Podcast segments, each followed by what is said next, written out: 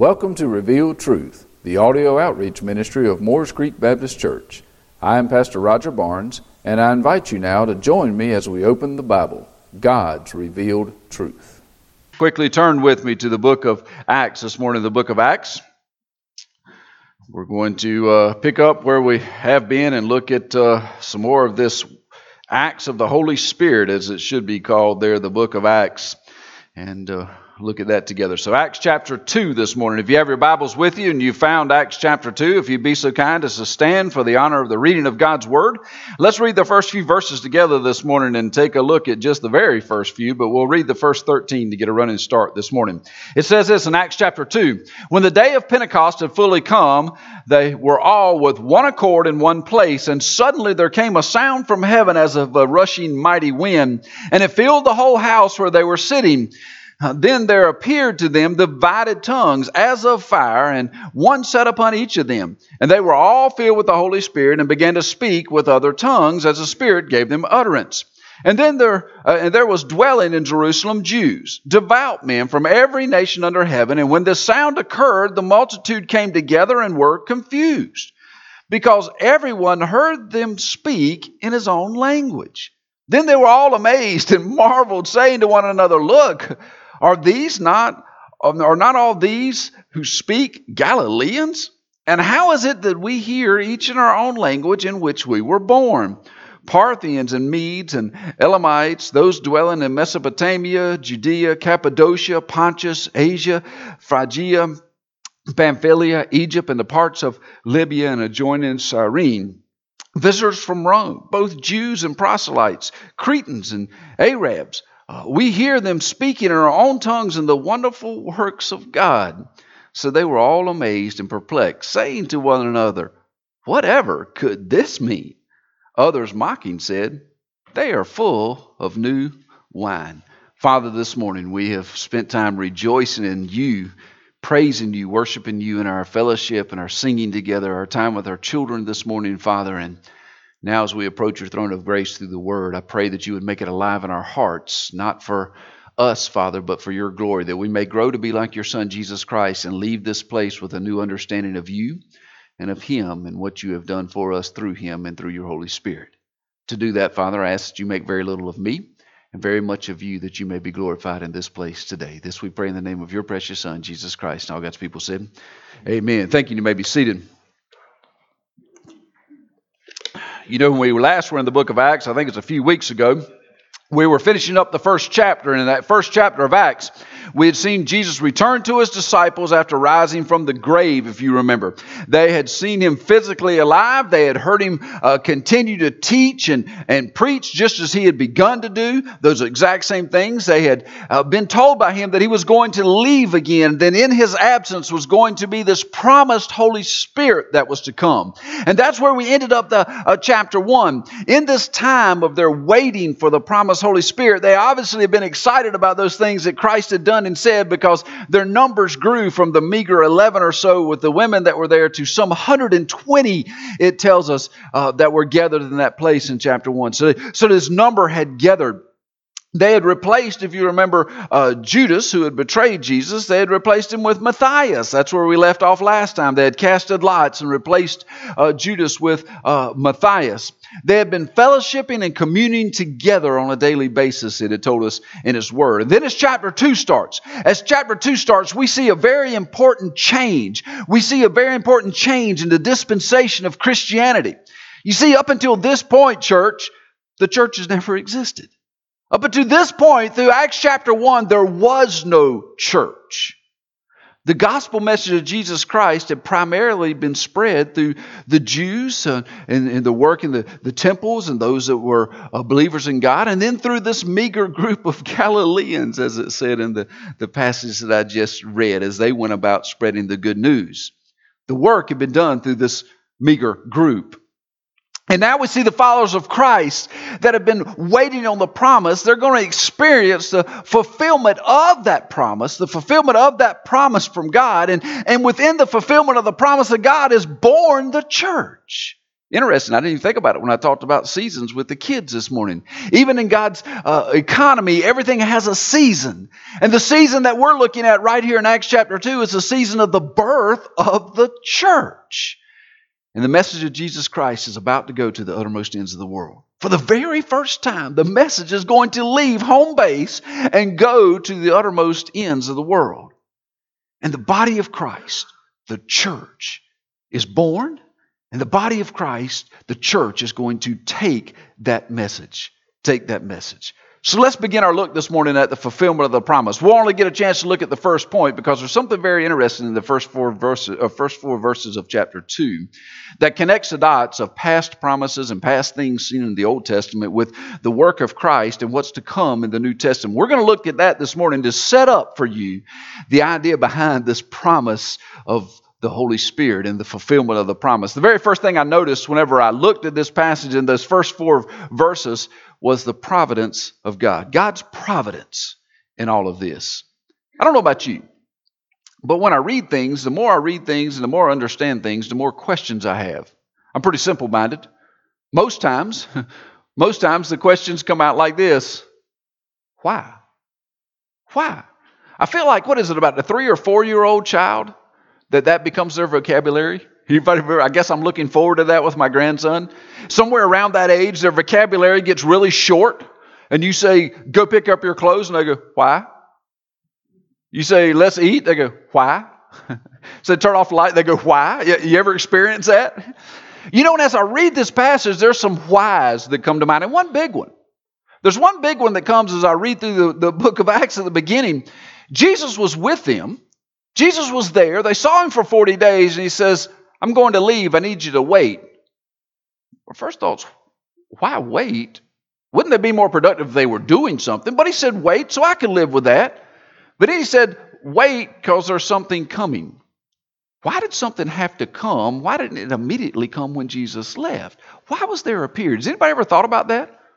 Why was there a 10 day period between his leaving and the coming of the Holy Spirit? And as I thought about that, I looked at the first four verses of this passage and realized that there's a connection in God's economy to everything that happens. Nothing's by accident. There's no time frame that's by accident. There's nothing that happens to us that catches God by surprise. He doesn't change the plan as he goes along.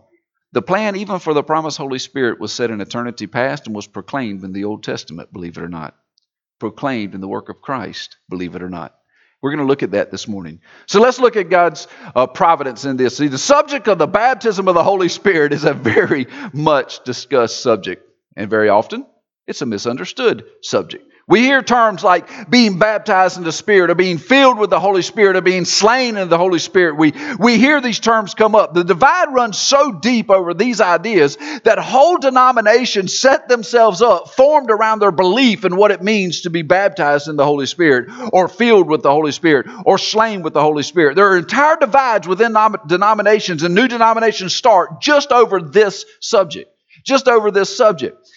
So, so what is the promise? What is the promise that God made about the Holy Spirit? That when Jesus left to go to the Father, the Holy Spirit would come to them. That was a promise that we read in, in the first chapter. That the Holy Spirit would remain with them just as Jesus had been with them. In other words, the Bible says that the Holy Spirit comes to indwell us, and it never says anything about the Holy Spirit leaving us. It does say we can grieve the Holy Spirit, but do you realize it never says the Holy Spirit leaves you when you grieve Him? See, He says He comes to indwell you, He's there. See that it also says that the Holy Spirit's going to come and it's going to be our comforter. How many of you are glad that the Holy Spirit come to be your comforter? See, you can think just in very short past in your life and realize that the comfort you felt in a situation in your life was all about God. That was the Holy Spirit working in your life. He also said, He also said the Holy Spirit would come to be a helper, and boy, am I glad of that. Like I'm going to be Punk's helper Saturday morning. I've already told him whatever you say do, I'm going to do it within reason, Punk. But anyhow, uh, I'm going to be his helper. I was so glad that there's this helper that comes alongside. That comes alongside. You know, he also said that he was going to be our guide. How many of you know that, boy, it's tough to find the road sometimes? You know, it's difficult to find your way sometimes. It's difficult to understand where you're supposed to be in your walk with God. But the Holy Spirit's job is to come and help you guide that. If you've been with us on Wednesday nights, we studied that not too long ago. This Holy Spirit's guide. And all those things are true. All those things are true, along with so many other things. So many other things that the Holy Spirit does in our life. It says that He empowers us, He regenerates us, He illuminates God's Word for us that we might have understanding. He produces within us spiritual fruit that hangs on our tree that attracts others to Jesus Christ because they see that fruit. It says that He helps us, it says He guides us, He calls us, He indwells us. All those things are true about the Holy Spirit. But how does all this happen? How does all this happen in our life? Yes, those things are true. But how does it happen in our life? See, this is where most of the contention comes between belief systems, so to speak, in the Holy Spirit. I believe it's important to understand how the Holy Spirit came to those who were gathered there in Acts, gathered together, those 120. And by doing that, we can understand how the Holy Spirit comes to us.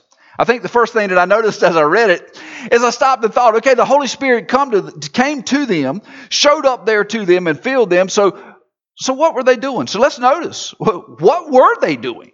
What were they doing that this Holy Spirit would show up? It says there in verse 1 when the day of Pentecost had fully come, they were all with one accord in one place. Church, there's a mouthful in that one. There is a mouthful in that one.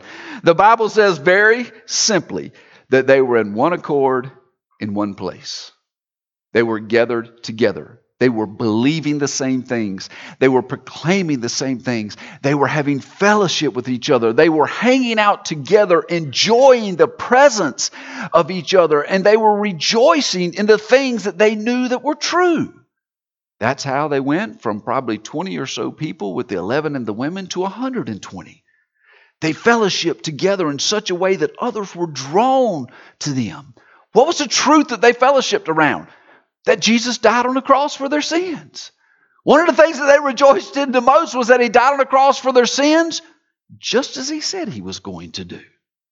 Another thing they rejoiced and fellowshiped around was the fact that he had risen from the dead three days later. Guess what?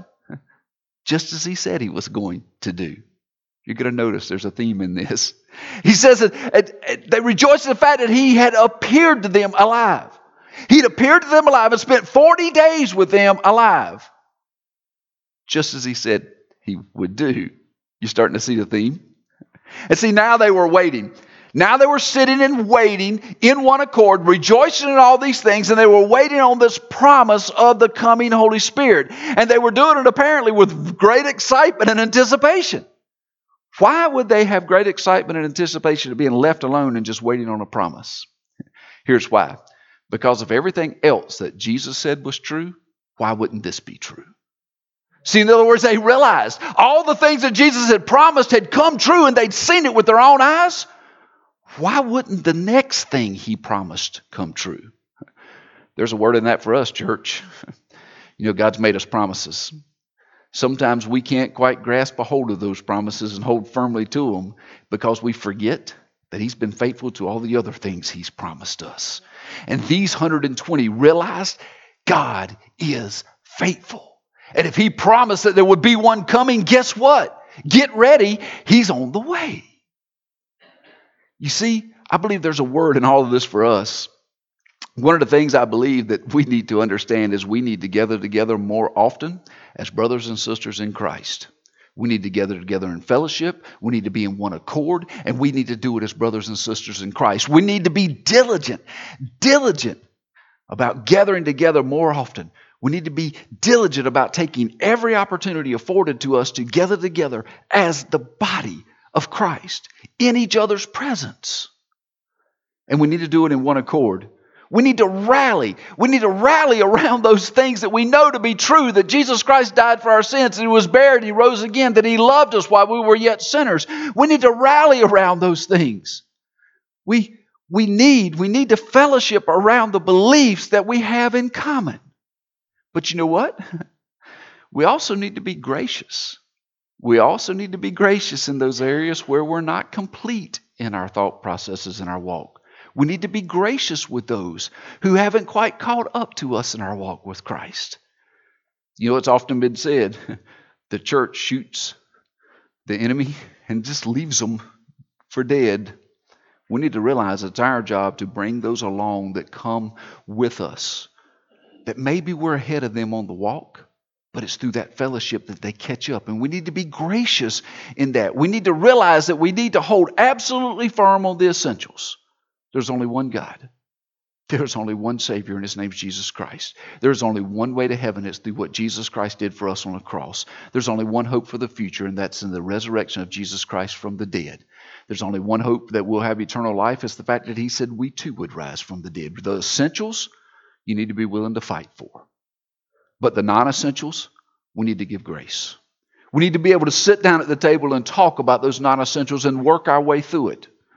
We need to have grace when we fellowship with each other. See, it's not about always being right. It's not always being right. What it is is about your walk being right with God. Sometimes your fellowship with someone else changes your walk to be more right with God. And we need to approach our fellowship time together with that. Then we can do as they did. If we gather together, excited about those things that Christ has done for us, excited about those things that He's promised to do for us, we can look with great anticipation and excitement of what God is about to do, the promises He is about to fulfill. See, church, there is no reason that we shouldn't be the happiest people on the face of the earth. There is no reason whatsoever. Because God has already told us whether we stay here, we win with Christ, or whether we leave here, we win with Christ. It makes no difference.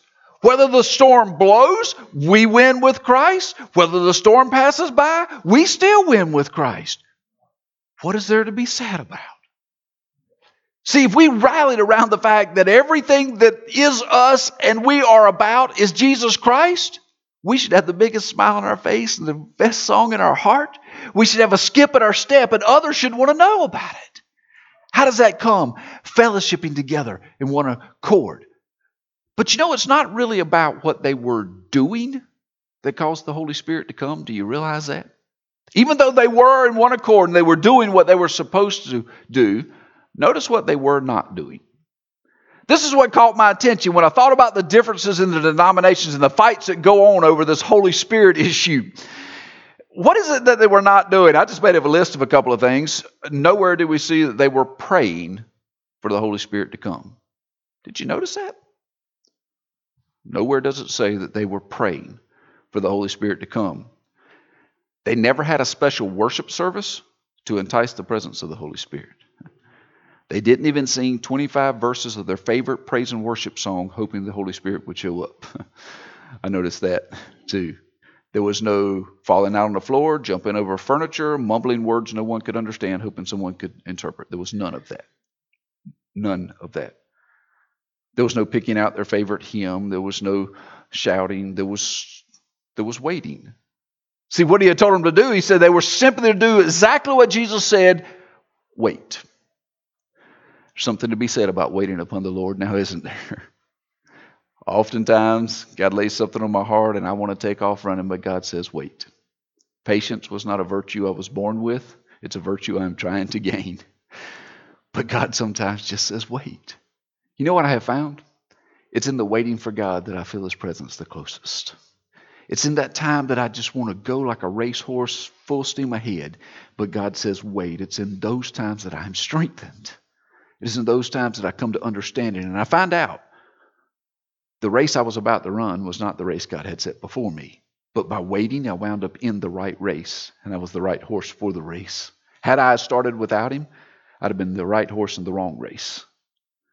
He said, wait. And it's in their waiting that God shows up and that God shows off. Don't you love it when God shows up in your life and shows off? I just love it when God shows up and shows off. I love it when God's presence just falls upon everything that we do as a church because we're allowing Him to do what He does best be God. be God. It says in verse 1 that when the day of Pentecost had fully come, gives me a thought. The Bible says that this, this process, this time frame had fully come. It gives indication that there was apparently some time frame set in place. Have you ever had an order of things that you were going to do, or maybe there was a schedule? Maybe you've been to a conference or a meeting, they give you on the day you arrive this list of things, and at 10 o'clock you've got to be here, and 9 o'clock you've got to be here that night, and at 6 o'clock in the afternoon you've got this meeting, and tomorrow you've got to be here, and there's this list. And if you're like me, after being away from home for a day or two at a meeting, you're looking at the last page of the list, and the only thing you're interested in is what is the exit time? What, what's the last thing I've got to be at, right? I want to know when the time has fully come for this thing to be over and me to find my bed. As Punk and I were talking about yesterday, I like to sit in my recliner or my couch in my bed. I don't know what it is about it. I could sleep at a different one, but there's just something about my bed. So I'm looking at the list. I'm looking at the last page going, boy, I wish this would hurry up and come. That's the indication that's given here when it says the day of Pentecost had fully come. It's almost like there's this list, there's this time frame, and when you look over there on the last page of the time frame, there was something that was supposed to happen on a particular day, already set in place. It wasn't put in place because the believers had gathered together and prayed properly, or worshiped properly, or sang the right songs, or read the right scriptures, or did the right things. The time was in place regardless of what those gathered had done. There was a, a time. There was this time that was set.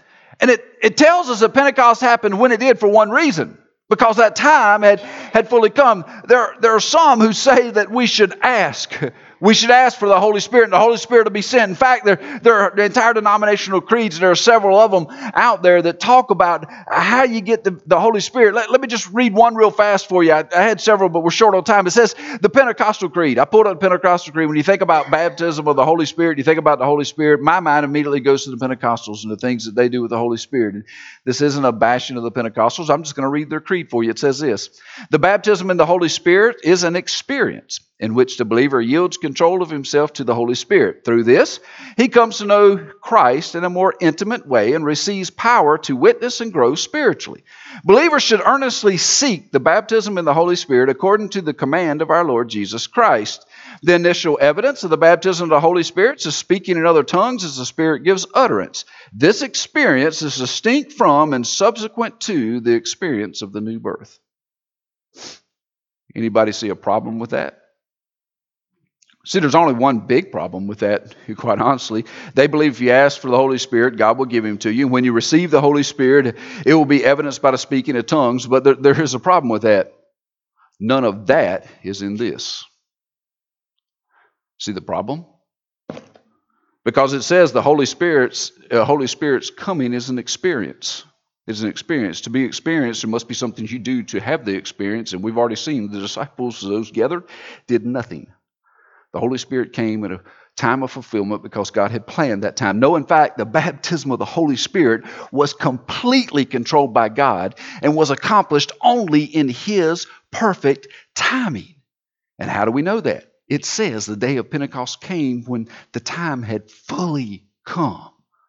It is telling us that the completion of a set time that God had ordained had been fulfilled. God had chosen this time from eternity past not based on the experience of those in the present. You see, God has a timing in your life, and it's not based on the experiences of your life, it's based on His providence and sovereignty in your life. See, this can be understood by looking at the word Pentecost. There's a reason we use the word Pentecost. Pentecost means 50th, whether it be 50th day, 50th thing, 50th something. The word Pentecost means 50th. We know that in this case it was 50 days after the resurrection of Jesus Christ. After Jesus had been crucified, after he'd been laid in a tomb, three days later rose from the dead, then he appeared to the believers. He stayed with them for 40 days, as it says in Acts 1 3, I believe it is. Then he uh, tells them to wait. There's going to be this coming Holy Spirit. And then 10 days later, 10 days later, the Holy Spirit comes. There's something interesting about that 10 days later, after he'd risen from the dead. 10 days after he'd risen from the dead falls on the day of the start of a feast called Feast of Weeks. Feast of Weeks to us means absolutely nothing because we're not very learned on our Old Testament. But to the Jews that were gathered there, it meant everything. This is what caught my attention because it started on the Feast of Weeks. I started backtracking to the other things that happened in Jesus' life there at the end of his life, and guess what I found? There's some significance in each of those things also.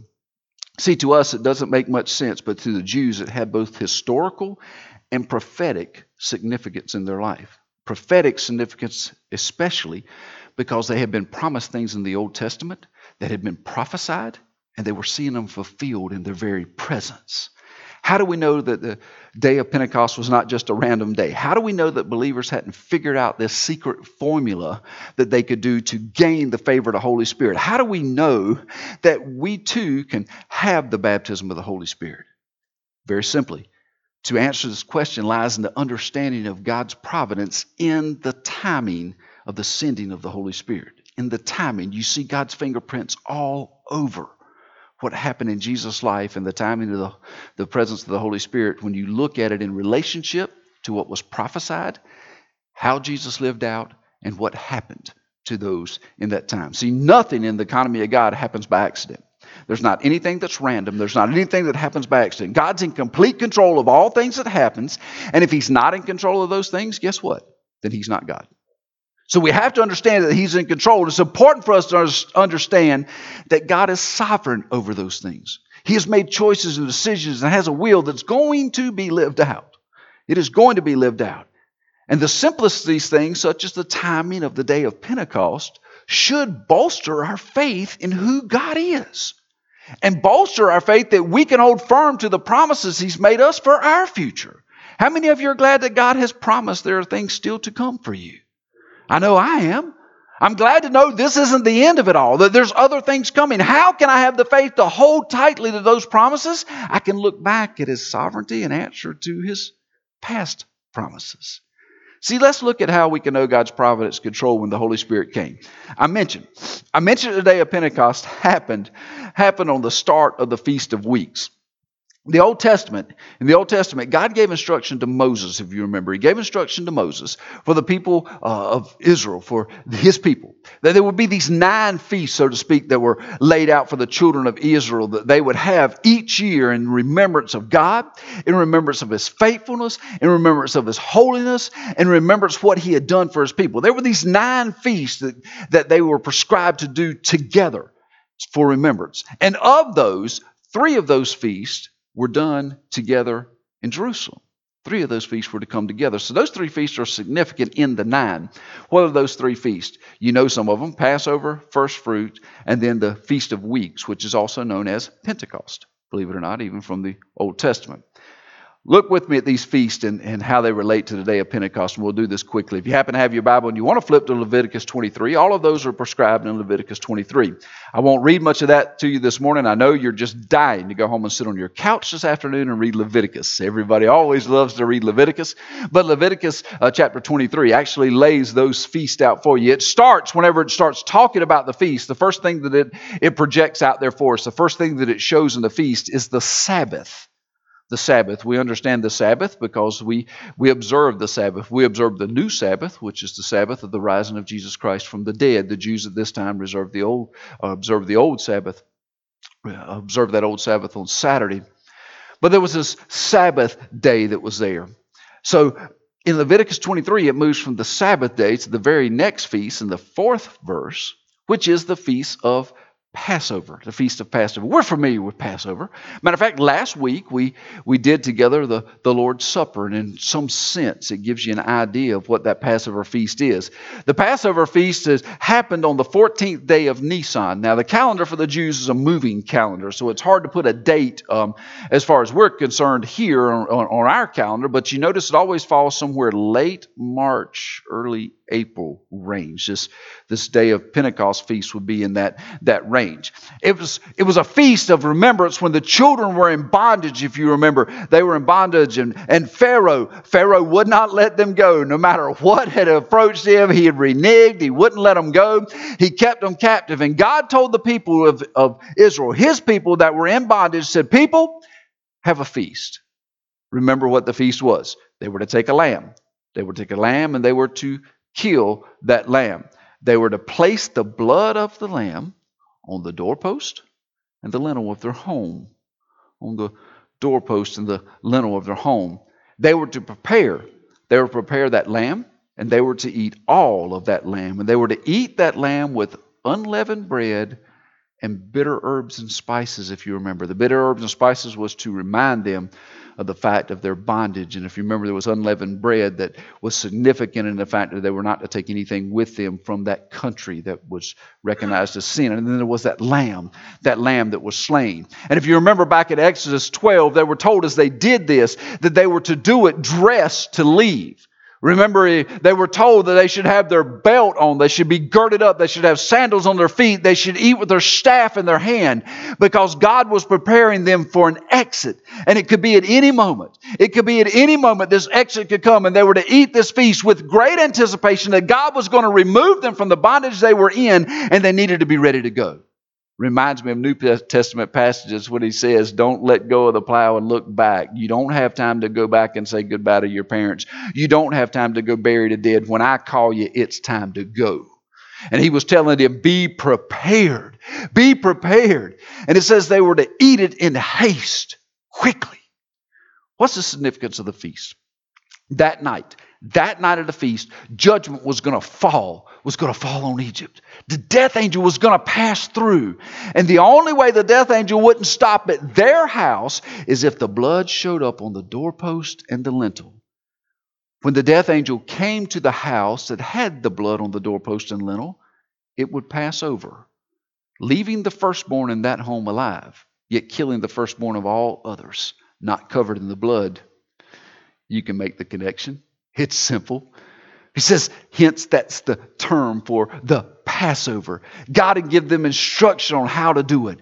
He had said it's this blood that's on the doorpost and the lintel that makes all the difference in death visiting. All the difference.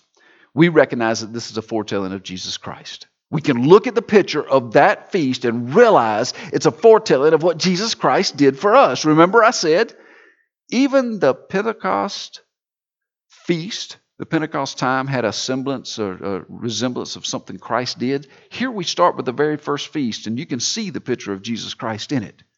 You can see the picture, how he would be our sacrificial lamb, how we would have the doorpost and lintel of our heart, so to speak, covered with the blood that flowed from the cross from his wounds that washed away our sin. How that, that blood applied to our life that flowed from Jesus Christ causes the eternal death angel to pass over and provides for us eternal life. What a beautiful picture. What a beautiful picture of the Passover. See, and as part of this feast, it says that there would be seven days of unleavened bread that immediately followed this feast. As they exited, they would take this leaven, unleavened bread with them. This unleavened bread represented leaving behind the sin, the, the, the problems of Egypt, and leaving with this unleavened bread. It reminded them that they were to leave the past in the past and not take the things of Egypt with them. They were only to follow God and where He was going. See, this represents for us repentance of our sins and leaving the old things behind. See, when you cover the doorpost and lintel of your heart with the blood of Jesus Christ, you're to repent of those things that got you into position to need a Savior, which is called sin in your life, and you're to leave those things in the past. That's why repentance means turning away from. Turning away from. See, we're to leave those things. And let me ask you this Jesus hung on the cross and died for our sins. Does anybody remember the day he hung on the cross and what significance it had to the Jews? It was the day of Passover. Do you remember? The day that Jesus hung on a cross to die for your sins was Passover. There's some significance to those feasts. So we see that day of the Passover. So the first feast was the Passover, the day Jesus Christ died on the cross. The second feast is the first fruits feast. The first fruit feast, very quickly. The first fruits feast is the first fruits of the barley harvest, the first fruits of the barley harvest. It took place really during the feast of the, the unleavened bread. It was kind of in conjunction with that. The feast of unleavened bread was a seven day feast that started immediately after Passover. The first fruits started just a couple of days after that. And the first thing they did in the feast was they went out into the barley field. The, the farmer sent those out into the barley field and said, Hey, pick a few uh, sheaves from over here, a few, uh, pluck a few from here, pluck, pluck a few from this part of the field, pluck a few from that part of the field, and, and gather those up. Gather all those up into a sheath and, and, and and bring those, those to me. Bring those sheaves to me that I may look at it. The idea, the idea behind the first fruit was the farmer knew that the barley harvest is getting really close, really close to being time really close to time to be picked. And he determined if it was ready that he would select a sample from here and a sample from there and have them bind it up and bring it to him. And, and he could look at those samples and say, you know what? Yes, that part of the field's ready. And yes, that part of the field's ready. And yes, that part of the field's ready. And, and all these parts are ready. So the field itself must be ready for harvest. He could gather together to do that. And, and what he did as part of this first fruits gathering, this offering, this feast, it came that each of those sheaves were bound together in a sheaf, and he offered them to the Lord for what God had done in providing for him this harvest and what God was going to do in making that harvest bountiful, this, this first fruit. So the, the first of the fruits that come out of the field, he was offering to God and saying, God, I'm thankful. I'm thankful for what you have done. It's interesting that the prescription of the feast in Leviticus tells us that they were to bind those together in a particular sheath, a particular sheaf. Each of those bundles were to be bound together. I find it interesting because it's a picture. It's a picture of the fruits being associated together, but still having distinction. He was able to tell this came from this part of the field, and this came from this part of the field, and this came from this part of the field. Even though they're all one field, there's some distinction in each of those things. Each piece from the field held its own individuality. Each piece from the field still had its own uh, personality, so to speak. So, what's significant about the, first two feasts? What's, what's significant about those things for us? If you remember the story of Jesus' death and resurrection, you remember the time when he had died, the time when he rose again. Highlights in his story, so to speak. His death was on the Passover. His death was on the Passover. His resurrection, three days later, was on the start of the first fruits. Interesting now, isn't it? It's interesting that he would die on the feast of Passover and rise again on the day of the start of the feast of first fruits. That should make some connections for you. If you remember anything about John 12 24, Jesus said, Except a corn of wheat fall into the ground and die, it abideth alone, but if it die, it bringeth forth fruit. He said that, that for fruit to be brought forth, it must the old fruit must die and be buried into the ground, and it would bring forth more fruit. Jesus himself said that he would die and that he would bring forth more, more fruit. If you remember Paul over in 1 Corinthians, 1 Corinthians 15 20, he said, But now Christ is risen from the dead and has become the first fruits of those who have fallen asleep. Aren't you glad there was a first fruits harvest? You see, because he's become the first fruits. He's the first fruits of those who are going to rise from the dead. He is the guarantee that we will one day rise from the dead if we have placed our faith in what he did for us on the cross. We will not be conquered by death. We will not spend an eternity in a place called hell. We will rise again because Jesus rose again. We will have eternal life because he's the first fruit. See, he died on Passover that death may pass over us. He rose in the first fruit that we might have life for all of eternity. What a beautiful, beautiful picture. Second, it reminds us that even though we're all saved one way by Jesus Christ, that we all have a tendency to have our own individual personalities. And being bound into sheaths shows our individual personalities. Being bound together shows that we're put together, but somewhere within that, there is still the individual personalities. All the way through Acts chapter 1, that's the way the body of Christ operated, so to speak. It's the way the body of Christ operated. There was no blending of that. There was the sheaves. And then we come to where we are in Acts chapter 2, and we start this third feast called the Feast of Weeks, which is also called Pentecost, the Feast of Weeks. The Feast of Weeks happened 50 days after the rising from the dead, after the Passover, after the time that the other feast started 50 days later. It was also the time that they celebrated the giving of the law, by the way. The giving of the law was also separated at that same time. It was also the first fruits. It was the first fruits of the wheat harvest. First fruits of the wheat harvest. A lot of things were agricultural with them. And even though it was the first uh, fruit feast, it was prescribed to be done in a very different manner. Leviticus 23 17 tells us, You shall bring forth from your dwellings two wave loaves of two tenths of ephah they shall be of fine flour, they shall be baked with leaven. It's kind of interesting. We had the Passover, no, no leaven. We had the first fruits that brought all those things together, but there was no loaf in it. And now in the third one, it says there are to be these, these loaves that are made with leaven. It ends that 17th verse of Leviticus 23 by saying, They are the first fruits to the Lord. The first fruits to the Lord. The loaf was to be baked with leaven. This is a beautiful picture of what takes place at Pentecost. A beautiful picture of what takes place at Pentecost, especially in regards to the church. See, the first fruits harvest was individual stalks of sheaves put together. Yet in the Feast of Weeks, those individual stalks were ground into flour and baked into a loaf. They were baked into the loaf. Do you see the picture? Do you see the picture? Instead of the individuality of each person gathered together, now we are all bound as one in a loaf. There's no way to pick out which part of the loaf came from which part of the field. We're all one big loaf. There is no individuality of stalks. They were blended together. They were also baked with leaven. also baked with leaven. So, reason for that. Seeing when the Passover took place and when the first fruits took place, there was to be absolutely no leaven in any of that. There's a reason. They represented what Christ did for us. Leaven in the Bible represents sin. In Christ, there is no sin. There is no sin. Here, the first weeks represents what Christ is going to do with believers in forming the church. And how many of you know, even though we've all been saved by the grace of God, somehow in our life there still is a little bit of leaven. There's still a little bit of leaven. And it's a picture at Pentecost that even though you're going to be joined together as one loaf in God, there's still going to be leaven that has to be dealt with.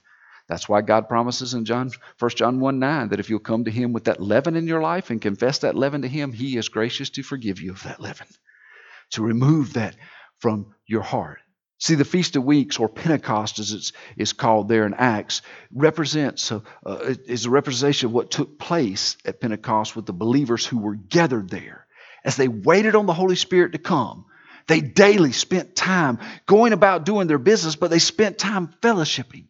They, they didn't pray for the Holy Spirit to come. They didn't beg God for the baptism of the Holy Spirit. They didn't have special meetings. They stayed and they waited. No, in, in God's time, He chose to send the Holy Spirit to them in his time. And why is this fact so important? Passover represented what Christ did for us. I've already said that on the cross to guarantee our deliverance from sin. The first fruits feast represented what Christ did to us to guarantee us eternal life by rising from the dead. The Feast of Weeks or Pentecost represents the filling of the Holy Spirit that unifies the believers into the body of Christ, the church, and guarantees our final inheritance of a place called heaven. See the picture of Jesus in all of these things? See, Jesus said one day that he will separate the wheat from the tares, the sheep from the goats. What's the guarantee that you're going to be with the sheep and not the goats? That you're going to be wheat and not tares? What's your guarantee? Jesus. What's the reminder of that guarantee? The Holy Spirit. 2 Corinthians 5 5 says, Now, he who was prepared for us this very thing is God, who has also given us the Spirit as a guarantee.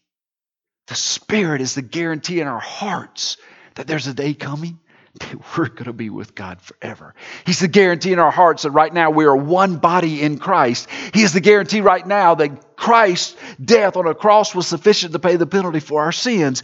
He is that guarantee. Paul goes on to say in the eighth verse, we are confident, yes, well pleased, rather to be absent from the body and to be present with the Lord. Why? Because of the guarantee of that Holy Spirit in our heart. You remember Ephesians, Ephesians 1 13 and 14 puts a stamp on that for us, and it says, In him you've also trusted after you heard the word of truth, the gospel of your salvation, in whom also, having believed, you were sealed with the Holy Spirit of promise. You were sealed. Who is the guarantee of your inheritance until redemption of the purchased possession. Why? To the praise of his glory. See, God has a plan to glorify himself. He has a plan to glorify himself through you individually. He has a bigger plan to glorify himself through the church. And he has a plan that's been put in place since eternity past that we're seeing fulfilled in the book of Acts and we're living out being fulfilled in our lives today. A plan that's been in place since eternity past. And nothing, nothing in this world can thwart that plan because God's sovereign. God's in control of all things. He alone has decided to do it through the church. If you know Jesus Christ as your Lord and Savior and you've been baptized into fellowship with the church, you are filled with the Holy Spirit and you are part of that church, which makes you part of that plan. It makes you part of that plan. Aren't you glad for God's providence? Aren't you glad? The question being this this morning Do you have the guarantee in your life? See, none of this matters if you first and foremost haven't trusted in Jesus Christ as your Lord and Savior. That's why every day that passes, it becomes more and more serious in my life to make sure you understand that salvation is nothing to play with. Nothing to play with. We're not guaranteed tomorrow. We're not guaranteed another breath. There's only one day, one way that you can be guaranteed eternal life, and that's by having Jesus Christ, His blood, applied to the doorpost and lintels of your heart because He died on the cross for your sins, and you've accepted that gift of what He has done. And that you've accepted that gift and said, God, I can't do it. I need a Savior, and that Savior is Jesus Christ. God applies the blood of Jesus Christ to the sins of your life and washes you as white as snow. But there's a part you must do in that.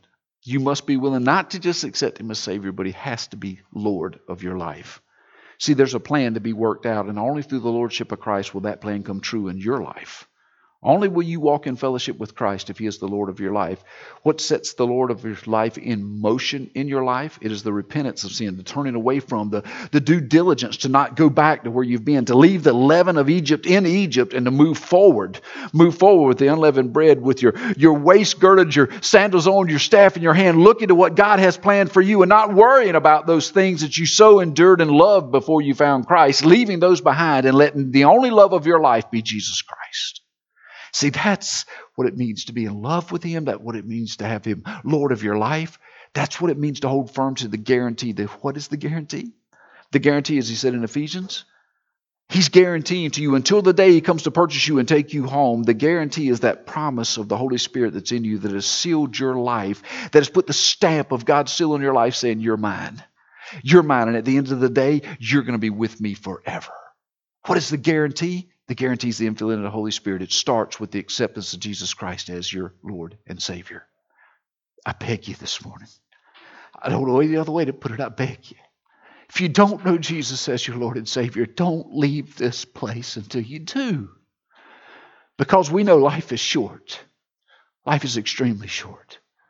And there's no, there's no second chances. There are no second chances. Maybe this morning you know Jesus is Lord and Savior, but you can't with all confidence say that He is Lord of your life, that you've taken the reins back, that you're doing things your way. That guarantee is still in your life. The Holy Spirit is still there. But you've grieved the Holy Spirit and the power that comes, the comfort that comes, the unity that comes, the understanding that comes with fellowship with the Holy Spirit is not there because you haven't turned over the Lordship of your life to Jesus Christ. You can't figure out why you're still miserable as a Christian. Let me tell you why. Because you're trying to be God in your life and you're not. Jesus Christ has to be the Lord of your life. If He calls you to do things that are uncomfortable, you do them. If He calls you to go places you're uncomfortable, you go. If He calls you to spend time you'd rather be sitting on a couch or sleeping to love on someone, you go love on them. Because I can stand in this pulpit and tell you, God will give you the strength to do the things He asks you to do. He'll give you the understanding to do things you don't know how to do. He'll give you the strength to make it another day if you're doing it for His glory. Maybe this morning you can honestly say, you know what, I don't live that way and I am miserable. You know, it's time to come before. You're not going to be breaking any news to Him. You're not going to be telling Him you're miserable and Him going, whew, I hadn't seen that. No, He knows. You know what He's waiting on? You to be humble, you to be broken, you to come before Him before He chooses to break you. And the day will come. Trust me, the day will come. The day will come where He'll get your attention at all cost. Why not come to Him today and say, God, I'm sorry. I love you. I love you beyond all measure. And I turn over those reins. Not only are you my Savior, but you're my Lord. You know, God says that He is with the humble and leaves those that are proud behind, alone, aside this morning come as God moves in your heart. Thank you for joining us here at Revealed Truth. I would like to personally invite you to visit with us at Morris Creek Baptist Church. We're located at 3107 Union Chapel Road in Curry, North Carolina. Our Sunday school starts at 10 o'clock on Sunday mornings and is followed at 11 o'clock with our Sunday morning worship service. We also have a time of prayer and Bible study on Wednesday evenings at 7 o'clock. We look forward to seeing you soon.